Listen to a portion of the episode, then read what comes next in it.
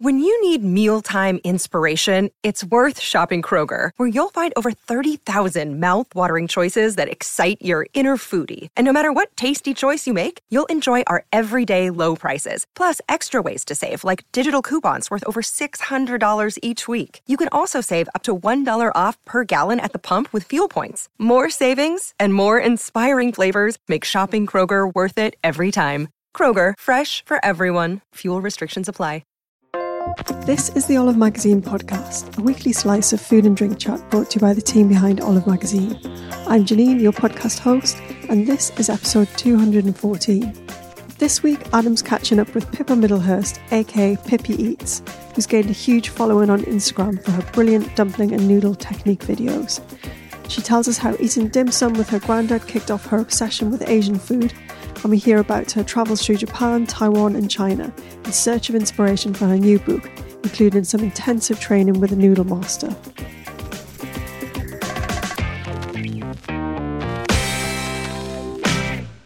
Hey guys, uh, it's Adam Olive, Deputy Food Editor. I'm here with Pippa Middlehurst, aka Pippy Eats.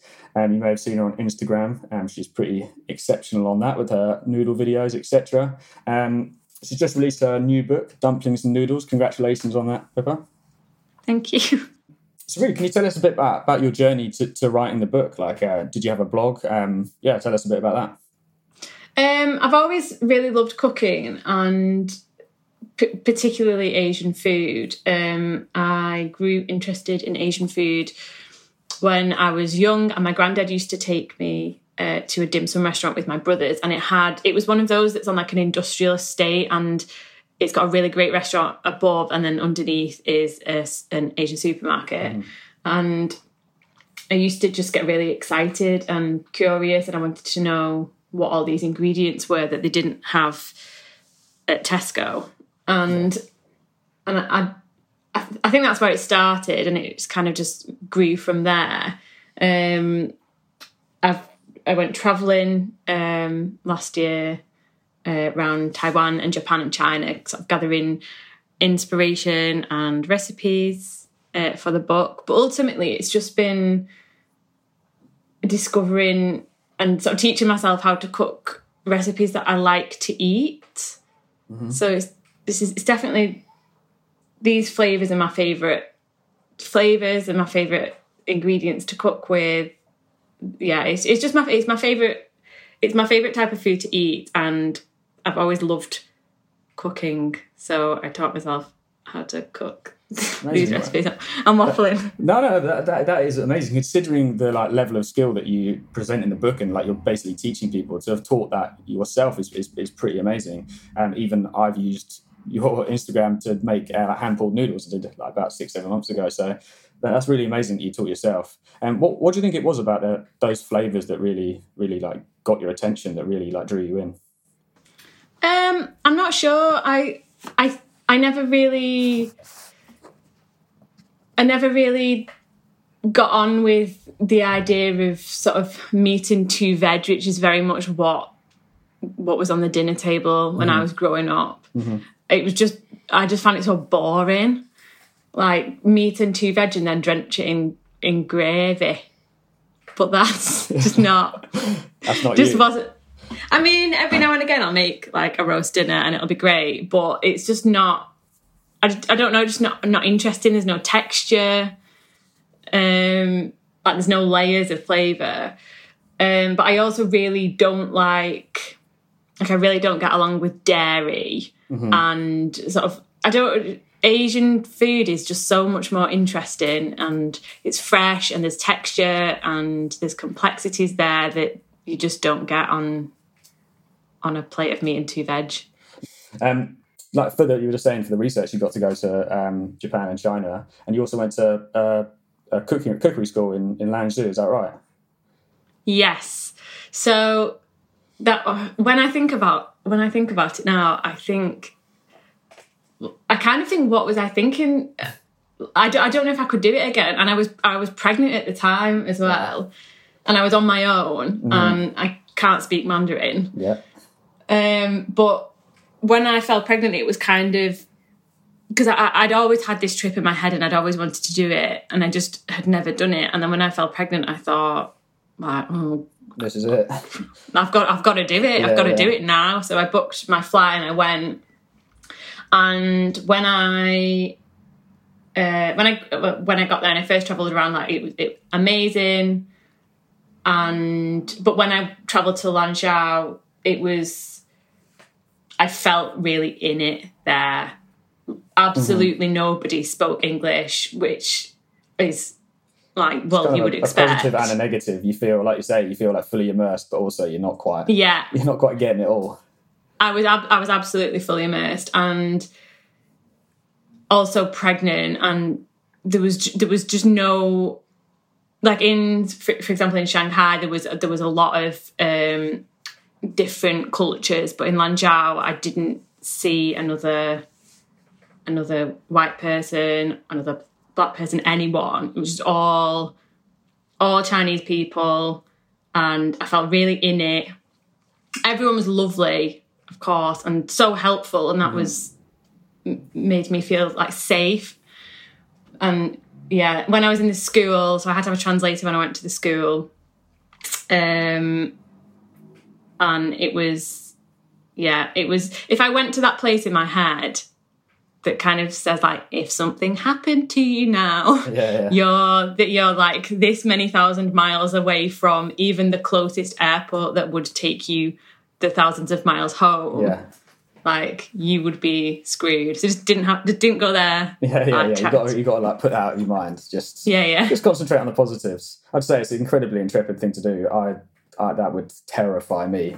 Um, but yeah, like what what kind of things were you learning? Like like to literally you were just hand pulling noodles every day. Was it specifically hand pull? Was it all um, like Chinese cuisine? Was it regional? Or So it's it's literally just this one dish, Lanzhou La Mian, and it's the the course there. It's thirty days long. I didn't do thirty days. I did two days. But the people that go there, uh, they do a thirty day course. They sleep there in the sleeping quarters, and then they work all day every day learning how to pull the noodles and make the broth. So day in day out, they're literally learning to make this one dish, and then at the end they get given and it's like a little pass book with a stamp in it and it's officially recognized um it's like an officially recognized uh, qualification then and then they can then open their own Lanzhou La Mian shop. okay, um, so usually it would be i mean i was the only female there at the, at the time uh, but it was it's mainly men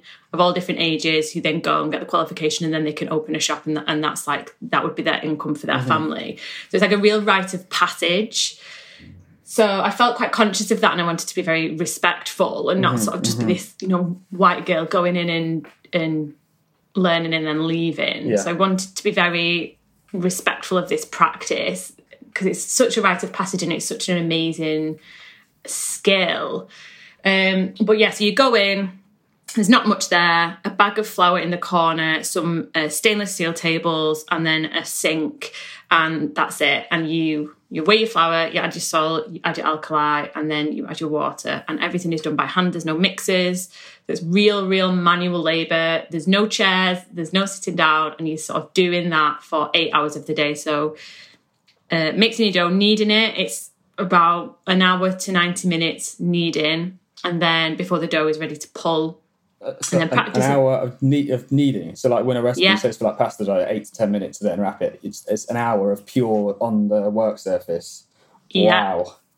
and Your it's to get and the um, triceps must to- have been like absolutely ruined after two days of that. After thirty Yeah, it days, it must was- be you know uh, at the gym when you do the exercise with the elastic band where Yeah, it, it like works yeah it was it was like uh, doing that for eight hours of the day and I, and I was pregnant at the time I was so knackered.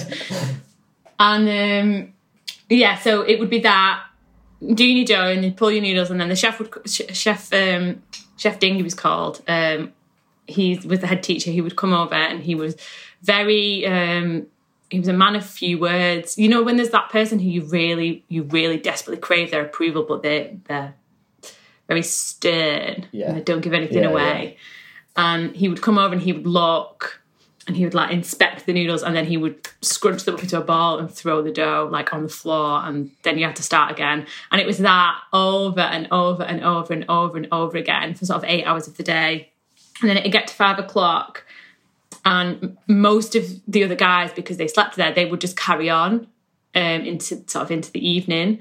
And after my first day he said to me do you when it was home time for me um, he said do you want to stay and I knew it was a test. Yeah, yeah. But I kind of, I think if I wasn't pregnant, I would have stayed, but I had to not be stupid. Yeah, no. no. Um, but yeah, it was, it was amazing. I'm so Yeah, glad I did it. I made, even though I couldn't speak to um, my peers, Mm-hmm. they all really looked after me. None of them knew that I was pregnant at the time, but they all really looked after me. So when they could see that I was getting really tired eating my dough, if Mm-hmm. the head teacher's back was turned, they'd knead my dough for me. oh, that's nice. Oh, like when he came over and he'd test me, they'd be behind his back going like this, and because there was a lot of things you had to remember uh, for pulling the different styles, so they would they would like mimic behind his back so that so that I would know what to do. So it was kind of, I felt really a part of like this brotherhood almost. It was it was great. It was it was so tiring. I don't know Yeah. how they do it for thirty days, but.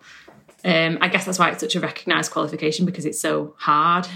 That's like it's such an interesting concept to have sort of a, a, certificate in a cookery school just for one dish. I don't think we have the same reverence for, for dishes in, in, in the West, but like just for one dish, you can go and get you know the stamp, and then after that, you can open your restaurant. It's really really intriguing concept. Really, it's. It's yeah, the the dish is um it's eaten every day for, by sort of uh, the, the workers. They would go and have a bowl for their lunch every day, like without fail. So the shops are open from sort of breakfast till around 12, 1 o'clock, and then they shut.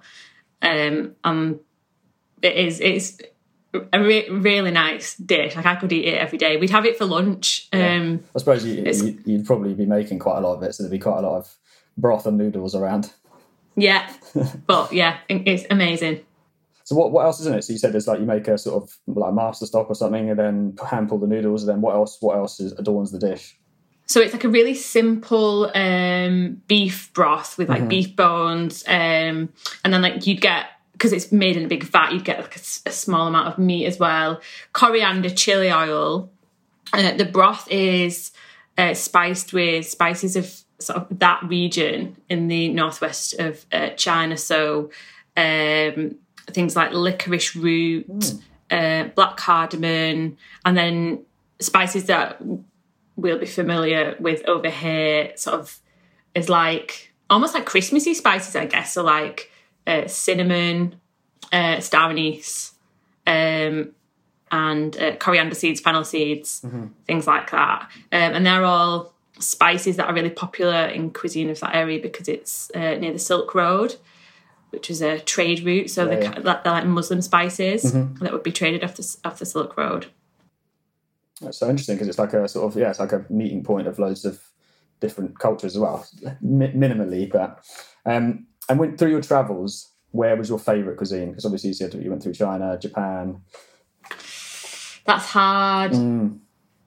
It was it was all so different. I think I, I loved um I really loved Taipei because that was a real mixing pot of cultures. Uh, but but Taiwanese food really stands out on its own, but you can see that there's influences from other cultures there. So for example, they there would be um, like a stir fry dish with seafood. Uh, it's a recipe that is in the book actually, and it would have uh, like Thai basil on top, so you could see like Chinese influence, but also Thai influence, Yeah, and yeah. it just.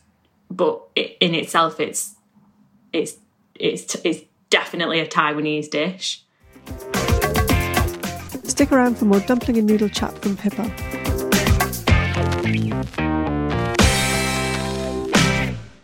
Okay, favourite recipe from the book. Oh, it's so hard. All of the recipes in the book are my favourite. No, Yeah, um, always- I think like you say, if it is like like you're saying, it is like your baby. It's almost like it's it's the, it's a diluted form, or you know, it's it's been distilled. Sorry, distilled from all your years of learning. And so obviously, all the all the recipes will have a special place in your heart. Well, I mean, I never, I never wrote these recipes down thinking that anybody would ever see them. They're all recipes that I've scribbled in notebooks in my kitchen for for myself because I like to eat them. And then when when I sort of was writing the book and putting them all down, it's I was like, oh, I'd forgotten about that one. Uh, like, I need to make that one again, kind of, kind of thing. Yeah, and yeah. that, like, I, I love them all. I think in my own copy of the book that um, I've had for a good few weeks now, I think the Dan Dan noodles page is probably the dirtiest. Um, I think that's that's a recipe that I crave the most. I think, um, but I do. I, I when I when I flick through a cookbook, I think a good test is how how many recipes you want to make. So if I see a cookbook in a in a bookshop, I'll flick through it, and if there's like five or six recipes that I would cook like there and then, then I'll buy it. Yeah, yeah. And and I there is plenty, plenty in yours. I can, I can tell you that. Well, it, and it's it sounds daft because it's mine and that and the recipes that I love. But when I flick through it, I'm kind of like, oh, I'd forgotten about that one, and I want to cook that one now. And The, the, Yeah. the thing that I like about the book is is that it's it's kind of um, there's no, there's nothing else out there like that for, for, for me. That's kind of um, got so many different um, cuisines in it, but all like the sort of big all the big hitters are there, and that all the information's there. Um, and the technique as well, like the pictures for like how to pleat your dumplings, you know, how to how to hand pull your noodles is all there. Um, yeah, I think it's just I think it's a really interesting book that kind of yeah, there's nothing really out there at the moment that, that's like it. There's like really specific regional cuisine or or things like that. But yeah, I, I think it's I think it's superb, really. thank you. That's all right.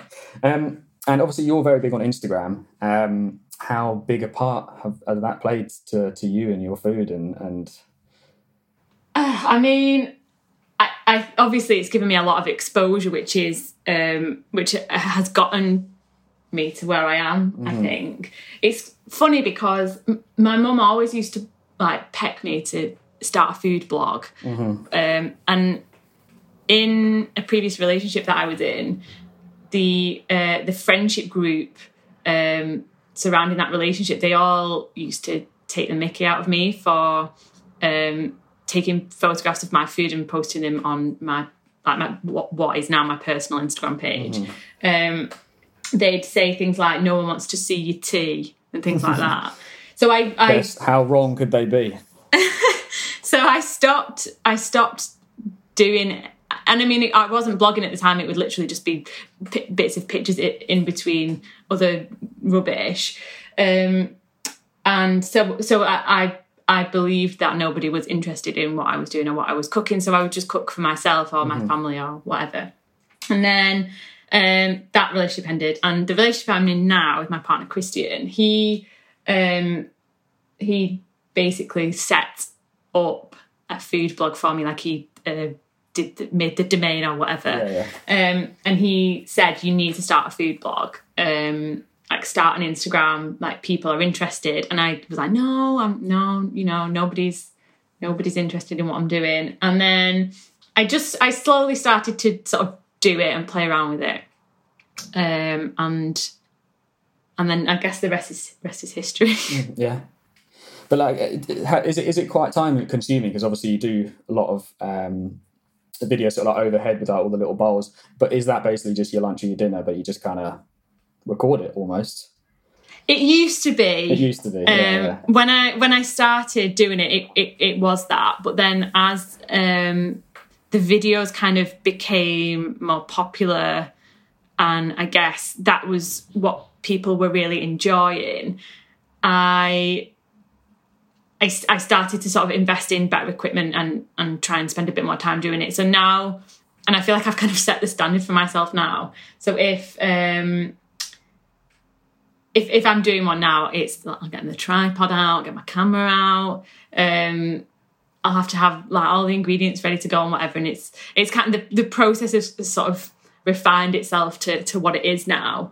Um, and it does. It's I think the editing of it takes quite a while. So sometimes if I am just making it for my lunch, I might um, just like use my phone, put my phone overhead or whatever. But then I'll just not find the time to edit it. So I've got I've got so so many pictures and videos on my phone that I've just never even used. I'm going to tell you how many pictures I've got on my phone right now. Um, you, you're the sort of person that's always buying the the, the uh, cloud extension packet packs. yes. Do you want to have a guess? I'm going to have a rough guess at about seventeen thousand. Eighty-five thousand eight hundred and ninety-three. Yeah, you're right. You do take a lot of pictures. there's no going back for me now. I've there's been times where I've been like, I'm gonna have to um, go through and delete all these, but it's That's um, that's untackleable. You can't tackle that. No, That's- it's you- you- impossible. that- that is a, a never. That's a needle in a haystack job. You'll never find. You'll never get to the end of that. Because by No, the time by the time you stop in the in the time period, by the time you tackle it next, you'll have taken the same amount of photos that you would have deleted anyway. yeah, exactly. It's I'm not. I'm just ignoring it. yeah, that's it. Um, is there any uh, cuisine or region um, that you would like to delve deeper into that you don't know that much you'd like to explore more? yes, I I just got the um, the Rangoon Sisters cookbook. Mm. Oh, the recipes in that look amazing. And No, Burmese Bur- food isn't Burmese, yeah. Burmese, yeah, Burmese food is not something that I've explored before or, or know a lot about, and I'm I'm so excited to get stuck into that. Um, obviously, there's some similarities in um, uh, in some of the cu- cuisines that I'm familiar with, and so there's a lot of ingredients in my pantry and in my fridge that I have already. So and it's and it's sort of different ways of, of using those ingredients together, and I'm so excited to get stuck into Burmese food. Yeah, no, so it's a really interesting one for me as well. Obviously, from where it lies between sort of you know like East Asia, like the India, Bangladesh, and then like the Thai sort of side of things. And it, yeah, it's just it's sort of, sort of like a, a new melting pot I hadn't really I didn't really know about before. I didn't know there was like you know that cuisine was there. Yeah, same. Um, any plans on a second book? Uh, yes. Not allowed to say, but yes. Yes. I'm not allowed to say, but yes. Um, is there anywhere you'd like to travel more in? Um, yes. I would love to go back um, to Japan, just everywhere that I've been already. But I would also love to go. I'd love to travel to South Korea. Mm, that's where, that's Uh, where I lo- want to go. I really want to Yeah, go to South Korea. Love to travel more in uh, Thailand, Japan, and China. I mean, there's all those countries. They have vastly different regions. Um, That's the thing, because I think whenever you go somewhere, you never really, or like you can either do a really small bit or you can do a big bit, and then sort of, you know, if you do a small bit, then you're missing out on other bits. But if you do a big bit, you're kind of not delving as deep as you'd like to go. If you could only have one pantry ingredient, what would you have? What's like, oh, wait, oh, okay, right, all right, three. One's Three, too, one's okay. too specific. Three, flour, obviously. yeah. if I have a bag of flour and and some running water, then I know that I can feed myself. Um, light soy sauce, can't live without. Um, do I have salt and oil automatically? like, Yeah, can I? yeah, can I? that's, that's a given. Yeah. Okay, fine. You can have salt and oil. Um, and then probably a Sichuan chili oil. Nice. Yeah. Because then you know that you can enliven any meal or whatever you have, you can you can perk it up. Yeah, I can. I know if I have those three things, I can make a lot of a lot of meals. Can you tell me and the people at home what the difference between light and dark soy and how we should use it? Because I don't think people really understand what. I think people think that dark is saltier, but I'm, I, I, but I know that is not always the case or not the case. So dark soy sauce actually does contain more salt, Right. but it also contains more sugar. So the overall flavor isn't as salty, if that makes sense. So light soy, uh, light soy is used as a seasoning and is used to add salt, um, and so it's lighter in color.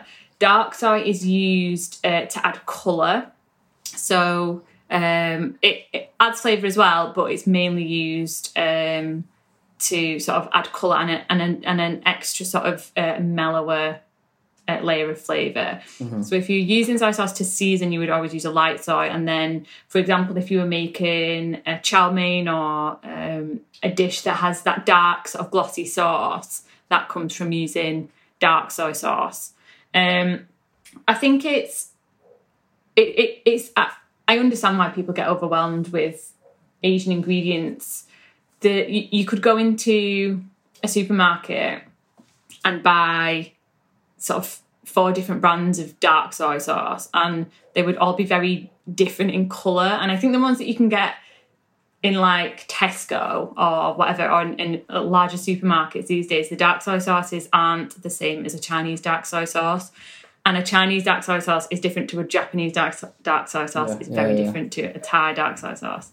Um, like some of the Chinese dark soy sauces that I have in my pantry, they smell almost alcoholic. They're that they're that strong and that fermented. Fermented, yeah, yeah, right. Yeah, but um, but yeah, th- they're not interchangeable. And if you are, if a recipe calls for soy sauce, it it will mean light soy Right, sauce. Yeah, it literally means as to like to season the dish. Yeah. Cool. Um, lastly, I think I know the answer, but dumplings or noodles? Oh, probably noodles. Yeah, I thought you'd say that. But I mean, dumplings is a close second. was a close second. Perfect. Well, thanks so much for joining us today, uh, for about um, really nice to talk to you. Yes, you too. Thanks for having me. So that was the Olive Magazine podcast. If you want to explore more of our back catalogue of over 200 episodes, you'll find us on all the main platforms and on our website, olivemagazine.com, where you'll also find tons of useful recipes and great cooking advice. Why not try a subscription to Olive Magazine this summer and get the very best recipes delivered to help inspire your cooking? To take advantage of our current offer of three issues for only £5, go to buysubscriptions.com forward slash olpod720. That's OLPOD 720. Terms and conditions apply. Stay safe, and we'll see you next week when we'll have a brand new episode to listen to.